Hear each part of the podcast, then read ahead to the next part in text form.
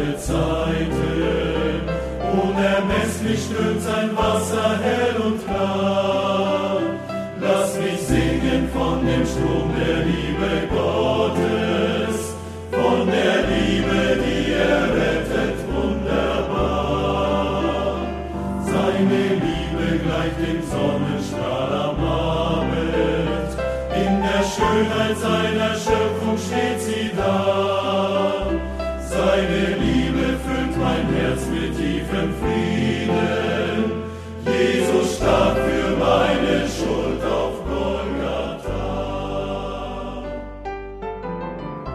Es folgt ein Vortrag von Rudi Joas zum Thema Die Botschaft der drei Kreuze, gehalten auf einer Evangelisation in Diesen im Jahr 2006. Heute hören Sie den zweiten Teil aus diesem Vortrag.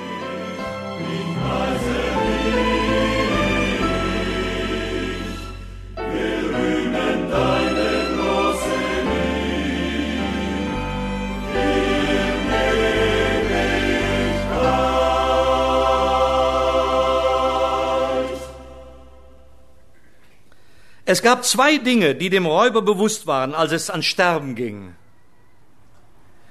Erstens, es war ihm klar, dass es recht war, dass er dort am Kreuz hing. Er gab nämlich zu, dass er schuldig ist. Er wusste, dass er jetzt das empfing, was er verdiente.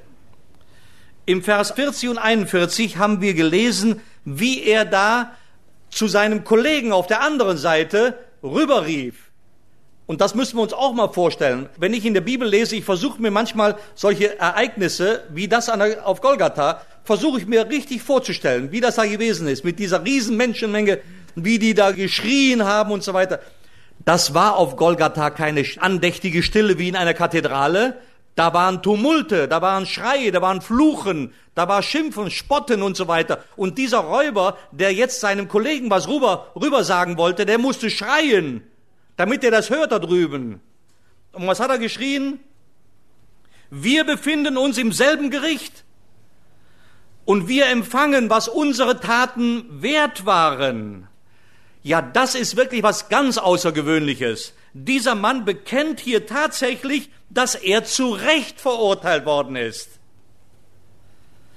für diese Taten, die er begangen hat. Und dass die Strafe auch gerecht ist, der gibt das zu. Mein Vater hat mir früher immer erzählt, als er noch lebte und wir noch zu Hause als Kinder waren, hat er gesagt, wenn es da um Schuldfrage geht, ja, und der hat uns gefragt, wir haben irgendwas ausgefressen und der hat uns gefragt, wer war das? Haben alle mit Schulter gezuckt. Da hat er gesagt, das ist genauso wie im Zuchthaus. Wenn du mal ins Gefängnis gehst und fragst die Leute, die da sitzen, die sitzen alle unschuldig. Die sind alle unschuldig. Aber hier haben wir jetzt mal einen, der wird hingerichtet und der gibt zu, dass die Strafe gerecht ist, dass er die verdient hat. Das ist was Besonderes. Das merken wir uns. Das merken wir uns. Und deswegen will ich einfach mal so einen persönlichen Einschub machen hier, ja? Liebe Freunde, als Sünder sitzen wir alle, die wir hier im Zelt sind, im gleichen Boot. Im gleichen Boot weil die Bibel sagt, dass wir alle gesündigt haben.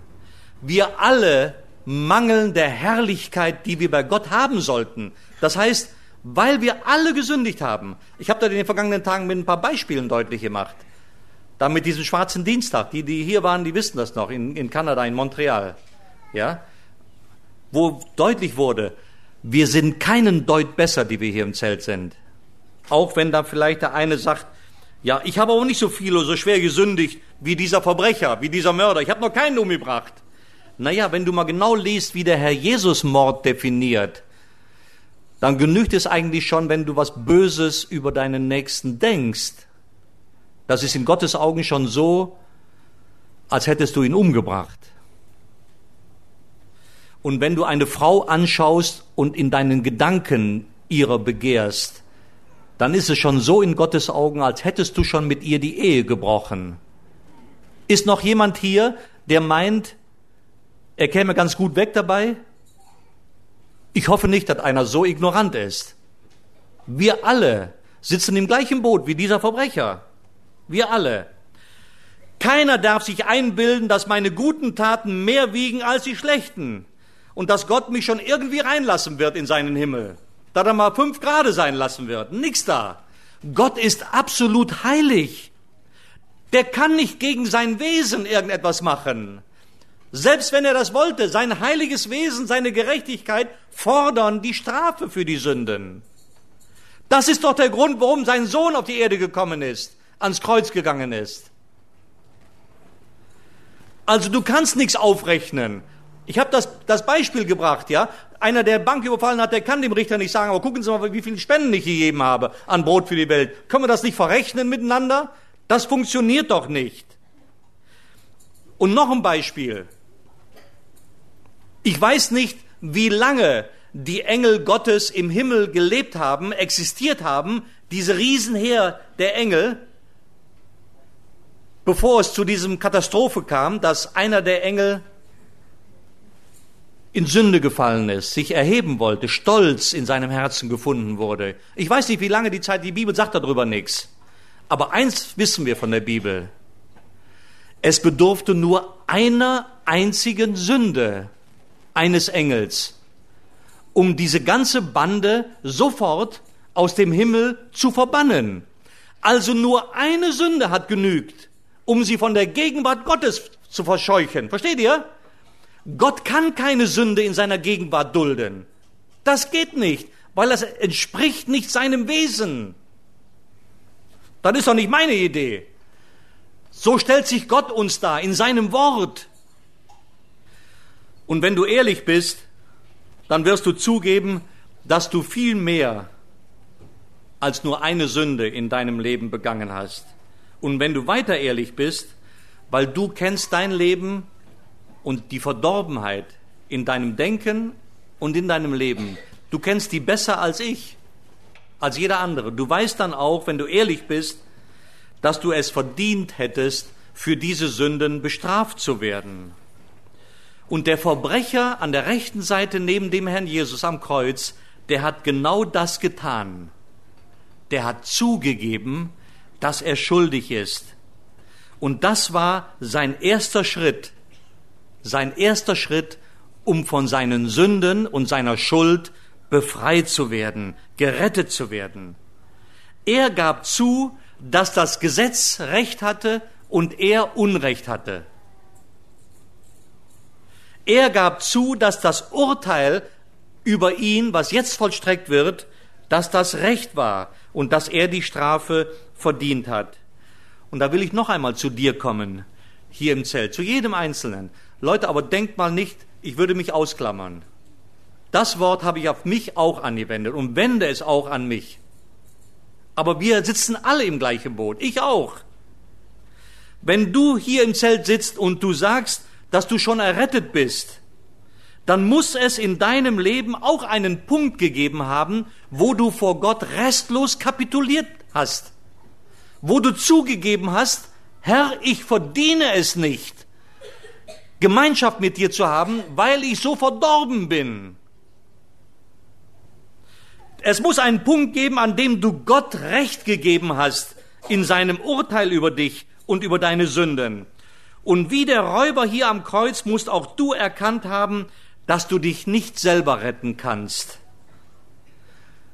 Und du musst einen Augenblick in deinem Leben gehabt haben, wo du wirklich bewusst und willentlich, bewusst und willentlich dein Leben dem Heiland, dem Herrn Jesus anvertraut hast. Gibt es so einen Augenblick in deinem Leben? Wenn du dir nicht sicher bist, dann geh mal eher davon aus, dass es keinen solchen Augenblick gibt. Denn solch ein Augenblick, auch wenn man das Datum nicht weiß, aber so einen Augenblick vergisst man normalerweise nicht, dass ich an einem Punkt gewesen bin, wo ich kapituliert habe, wo ich eingesehen habe, ich bin schuldig vor Gott und ich brauche Vergebung, ich brauche Rettung. Zweitens, diesem Räuber, diesem Verbrecher, ihm war als Sterbender auch die Last seiner Sünden ungeheuer bewusst geworden. Er hat nicht nur die Rechtmäßigkeit seiner Strafe anerkannt, sondern auch die Last seiner Schuld und Sünde gespürt, auf seinem Herzen. Und ihm war mit Sicherheit klar, dass er in einer restlos üblen Situation hing. Und er konnte nichts mehr daran ändern. Da war nichts mehr, was er zurückdrehen konnte. Und ich könnte mir sehr gut vorstellen, liebe Freunde, dass in diesen Augenblicken, in diesen Minuten oder Stunden, dass da vor dem Geiste dieses Verbrechers sein Lebensfilm ablief, dass er nochmal all die Szenen gesehen hat, die ihn an diesen Ort gebracht haben. Das lief jetzt vor ihm ab. Aber er konnte nichts mehr ändern. Vielleicht wünschte er sich sehnlichst nochmal eine Gelegenheit zu kriegen, das eine oder andere ganz anders zu machen. Wie oft habe ich mit Leuten geredet, die mir dann im vollsten Brustton der Überzeugung gesagt haben, ich würde alles wieder genauso machen wie, wie zum ersten Mal. So ein Blödsinn. Es gibt doch immer viele Dinge, wo ich weiß, das war falsch, was ich da gemacht habe. Das würde ich nie mehr wieder machen. Aber für den Verbrecher war das jetzt zu spät. Der konnte nichts mehr neu machen. Der Zug war abgefahren. Er war am Ende der Fahnenstange. Da gab es keinen Ausweg mehr. Und wie sehr wünschte dieser Mann sich jetzt vielleicht diese Last, die auf ihm liegt, dass er die los wird, dass er seine Schuld und Sünde loswerden könnte. Und wahrscheinlich wusste der noch nicht einmal, dass der Mann, der neben ihm hing, in der Mitte, an der linken Seite bei ihm, dass der vor einiger Zeit mal Folgendes gesagt hat.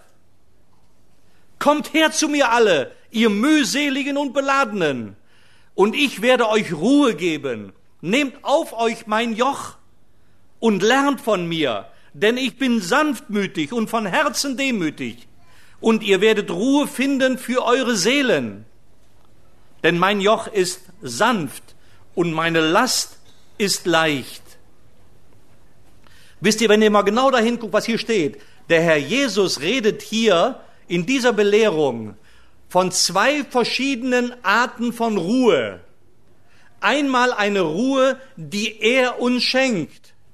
Ich werde euch Ruhe geben, wenn ihr mit euren Lasten, mit euren Sünden, mit all dem Mist und der Schuld zu mir kommt. Die nehme ich euch ab und ich gebe euch Ruhe, Frieden ins Herzen. Paulus sagt in Römer 5, Vers 1, da wir nun gerechtfertigt sind, aus Glauben haben wir Frieden mit Gott. Das ist die Ruhe, der Frieden, den Gott uns schenkt. Aber dann lest mal weiter. Da gibt's noch eine andere Ruhe. Die gibt uns Gott nicht, sondern die finden wir. Und da gibt's eine Bedingung bei. Wisst ihr, welche Bedingung das ist? Lest mal genau und denkt drüber nach. Lernt von mir. Nehmt auf euch mein Joch. Lernt von meiner Sanftmut. Und dann werdet ihr Ruhe finden für eure Seelen. Ich frage mich manchmal in unseren Gemeinden, warum es so viele Christen gibt und auch echte Christen, die innerlich immer noch so unruhig sind, die überall rumjagen, weil sie irgendwie meinen, sie haben was verpasst den kann ich nur den Rat geben, den der Herr Jesus ihnen gibt. Nehmt auf euch sein Joch und lernt von ihm. Dann findet ihr Ruhe für eure Seelen. Ihr müsst mal anfangen, vom Herrn Jesus zu lernen. Ihn als Vorbild für euren täglichen Lebenswandel nehmen. Dann wird Ruhe in euer Herz einkehren. Das ist eine Verheißung von ihm. Und wie steht es da mit dir? Schleppst du auch eine Last mit dir herum? Sünden, und Schuld in deinem Leben? Wenn ja, kann ich dir nur den reinen Rat geben, schau einfach hinauf zum Herrn Jesus, weil er ist der Lastenträger. Die Sünden der ganzen Welt wurden auf den Herrn Jesus gelegt, als er am Kreuz hing. Paulus sagt im, Römer, im 2. Korinther 5, er, der keine Sünde kannte, wurde für uns, für dich und für mich zur Sünde gemacht. Warum? Wenn wir glauben, wenn wir ihm vertrauen, damit wir Gottes Gerechtigkeit würden in ihm. Also er tauscht das aus, er nimmt die Last weg und schenkt uns seine vollkommene Gerechtigkeit, die alleine vor Gott zählt. Das ist so gewaltig, Freunde, dass da einer sagen kann, will ich nicht, begreife ich nicht. Ich begreife es einfach nicht. Er wurde der Stellvertreter für mich und für dich. Aber leider nur einer der beiden Verbrecher wurde an diesem Tag gerettet. Während einer der beiden den Herrn Jesus als seinen Retter und Herrn in sein Herz aufnahm, spottete und lachte der andere und verwarf die Möglichkeit, gerettet zu werden. Leider gibt's das heute auch. Hoffentlich ist keiner im Zelt, der in seinem Herzen denkt, was für ein Quatsch der da vorne erzählt. Also ich kann dir sagen, du kannst über mich spotten, wie viel du willst. Das macht mir gar nichts aus weil ich dir einfach nur die Wahrheit sage, was Gott sagt. Und ich bete dafür, und wir haben vorher dafür gebetet, und wir beten im Missionswerk zu Hause dafür, dass keiner hier ist, der da sich lächerlich drüber macht, sondern dass jeder, der hier sitzt und keine Beziehung hat, im Gegenteil in sich kehrt und sagt, ja, ich will auch Frieden haben mit Gott. Ich will auch in den Himmel kommen, wenn es mal zu Ende geht hier. Leute, das ist ernst.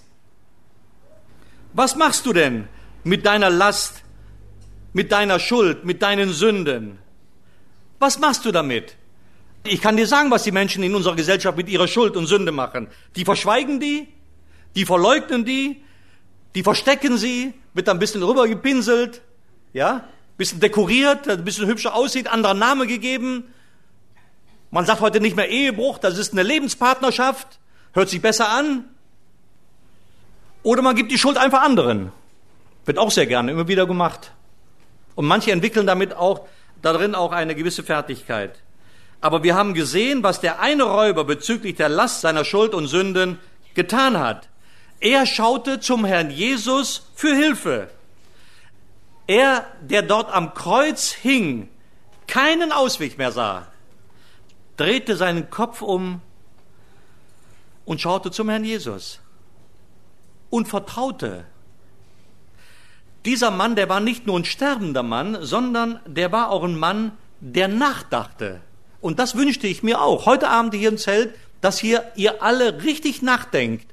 Nicht über das hier, was ihr an mir seht, sondern über euer Leben nachdenkt. Dieser Mann, der Verbrecher, der schaute hinüber zum Herrn Jesus, so stelle ich es mir einfach mal, mal vor, ja? Der schaute hinüber und sah dort den Sohn Gottes bluten und an seiner Stelle sterben. In seinem Gericht, also in meinem Gericht.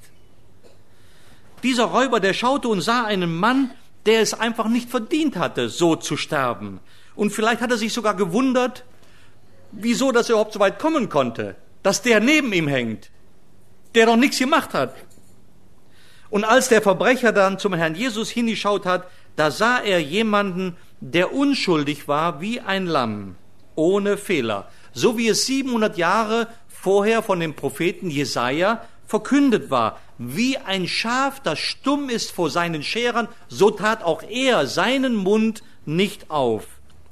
Nun, ein Lamm, das für die Sünden der ganzen Welt geopfert war. Also auch für die Sünden des Räubers und auch für deine Sünden.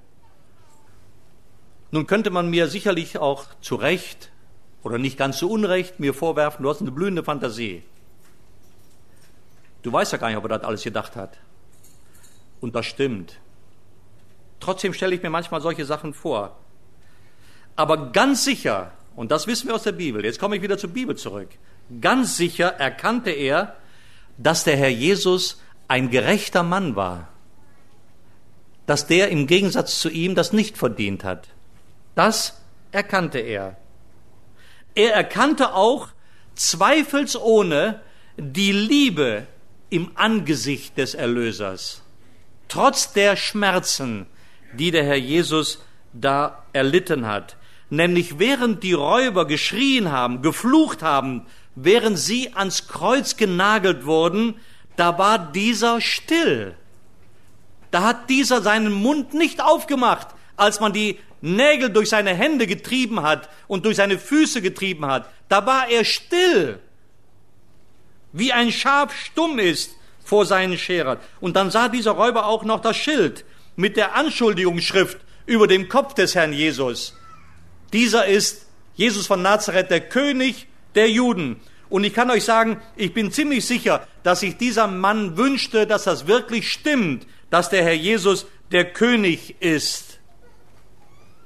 Aber dieser Mann hat nicht nur zum Herrn Jesus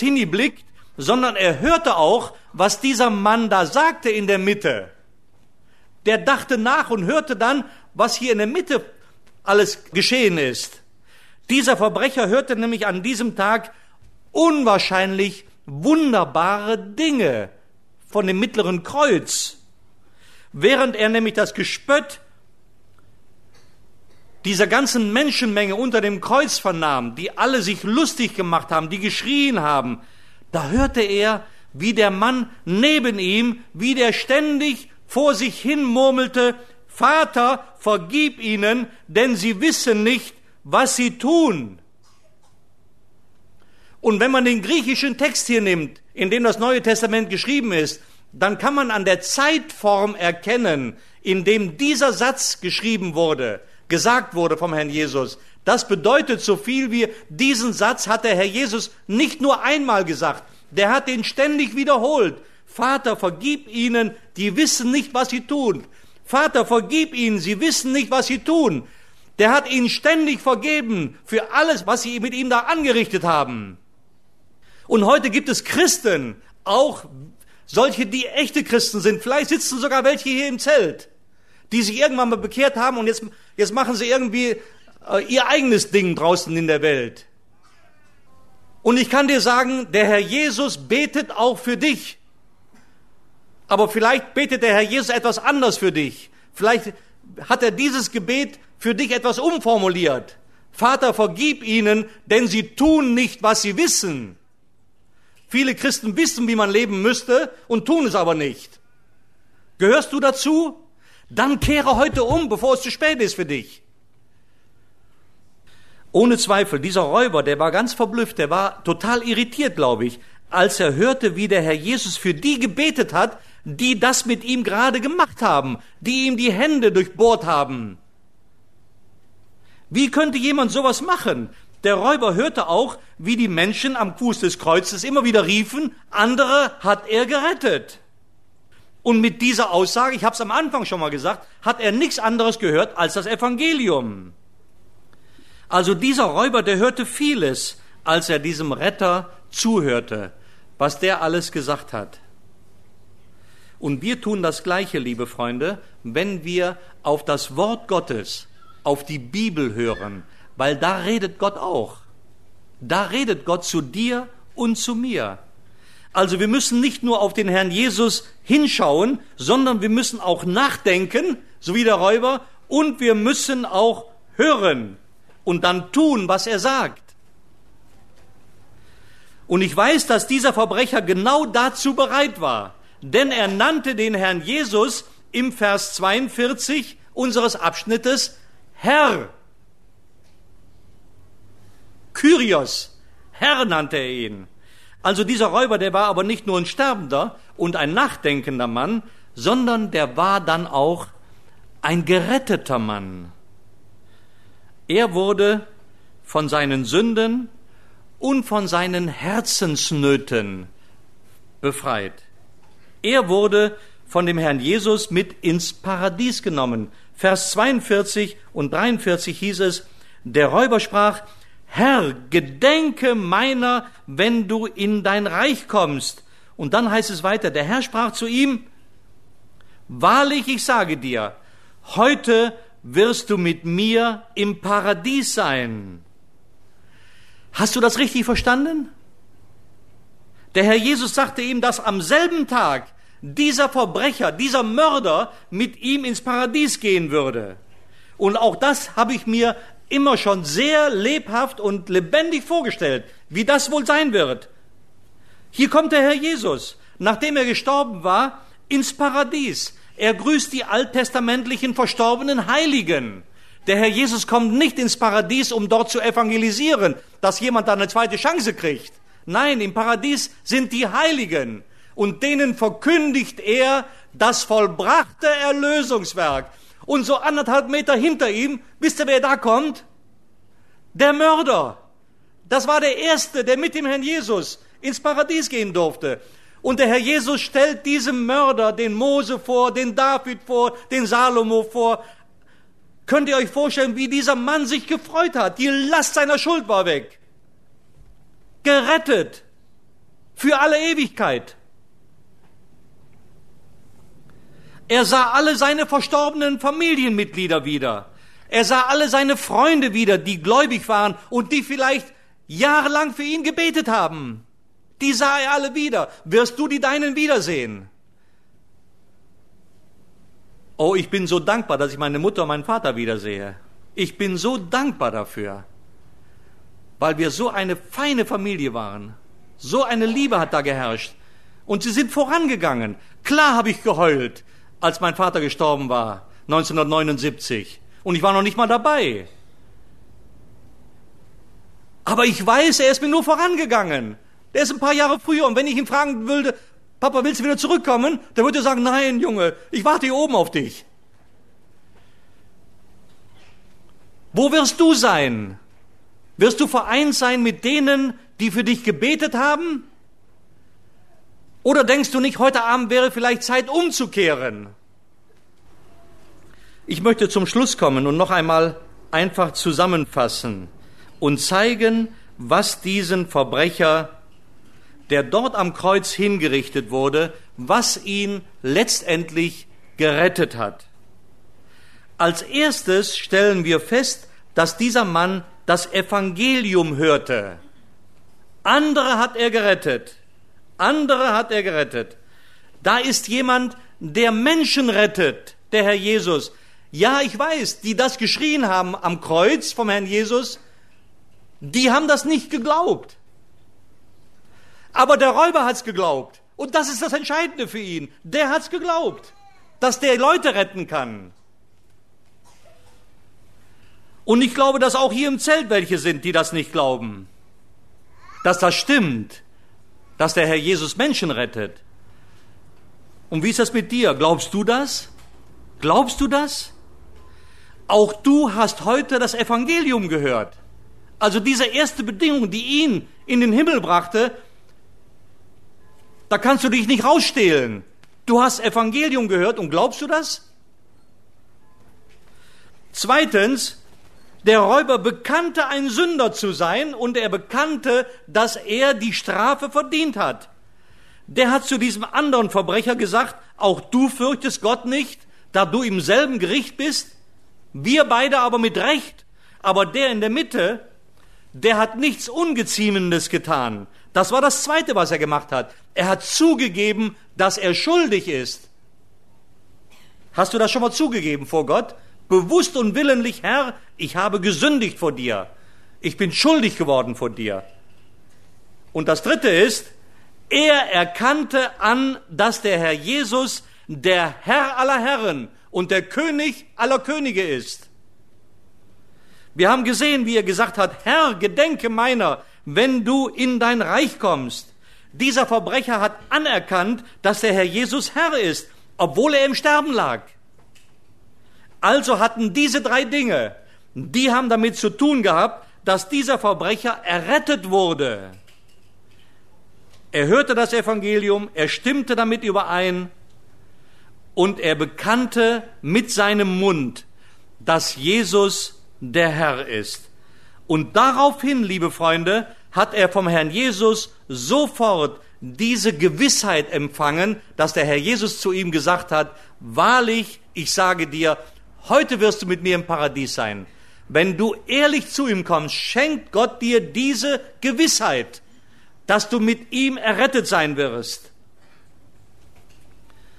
Und deswegen frage ich am Ende noch einmal, wie steht es mit dir? Wo würdest du sein, wenn du an der Schwelle des Todes stehst und heute Nacht dein Leben abgeben müsstest? Wenn Gott zu dir sagt, komm nach Hause, ich will dich nicht mehr länger hier lassen. Wo würdest du die Ewigkeit zubringen? Im Himmel oder in der Hölle? Gott schenkt uns diese Zeitspanne. Bei dem einen ist sie kürzer, bei dem anderen länger. Gott misst uns dieses Maß an Zeit zu. Und er sagt uns, entscheide dich, prüfe dich, mach dich bereit, deinem Schöpfer zu begegnen. Denn du kommst da nicht drum rum. Niemand kann dem ausweichen, liebe Freunde. Auch wenn einer sagt, an den ganzen Quatsch will ich nicht glauben. Du kannst darüber sagen, was du willst. Du weichst dem nicht aus. Eher änderst du den Zeitenlauf. als dass du das Wort Gottes änderst. Das ist Gottes Wort und er hat bewiesen, dass das Gottes Wort ist. Deswegen nimm es ernst, was Gott zu dir sagt. Er hat dir das Zeitmaß zugemessen, damit du dich entscheidest und die Weichen in deinem Leben richtig stellst, damit die Eisenbahn, auf der du sitzt, die Eisenbahn deines Lebens in den richtigen Bahnhof einläuft. Dort droben in der Herrlichkeit beim Vater im Himmel, der keine Sünde bei sich dulden kann. Und wenn du am Kreuz gewesen bist, dann hast du deine Sünden dort am Kreuz niedergelegt. Und du hast die Gerechtigkeit des Sohnes Gottes zugerechnet bekommen. Und das genügt für den Vater. Wenn er mich sieht, dann sieht er mich in seinem Sohn. Wenn du errettet bist, sieht Gott dich in seinem Sohn, geborgen für Zeit und Ewigkeit. Bist du das? Bist du im Sohn Gottes? Willst du heute kommen? Paulus sagt im Römerbrief Kapitel 10, jeder, der den Namen des Herrn anrufen wird, wird errettet werden. Das heißt, jeder, der zu ihm sagt, Herr, nimm die Herrschaft in meinem Leben. Ich kann sowieso nicht. Ich versau doch alles. Komm du in mein Herz und übernimm du das Steuer in meinem Leben.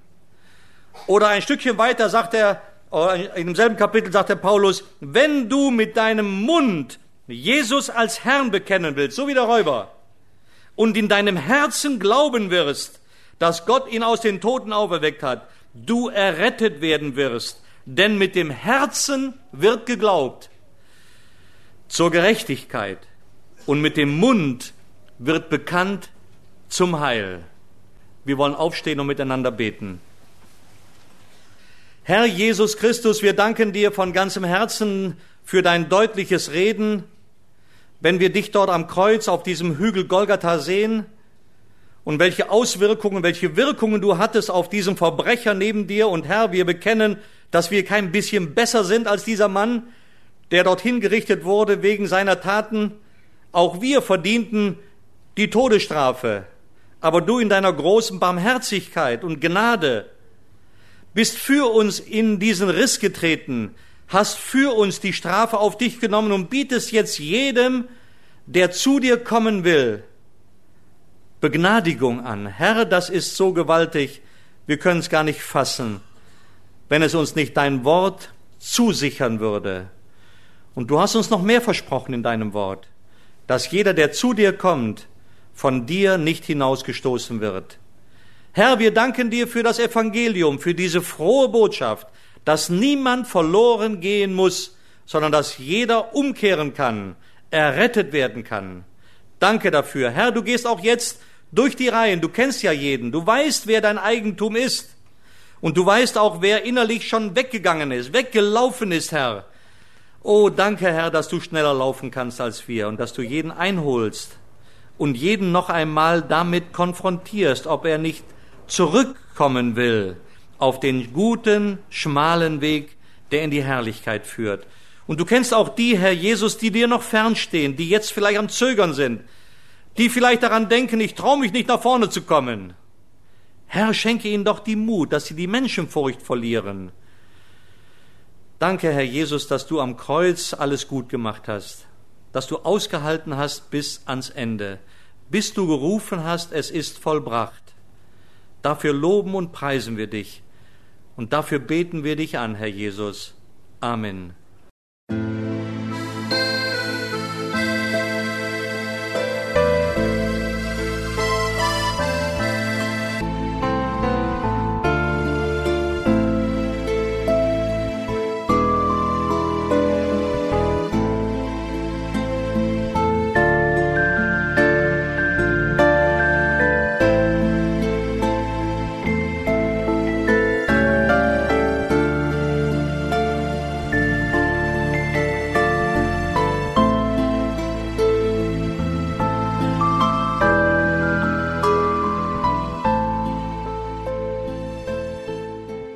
Hörten den zweiten Teil aus einem Vortrag von Rudi Joas zum Thema Die Botschaft der drei Kreuze, gehalten auf einer Evangelisation in Diesen im Jahr 2006.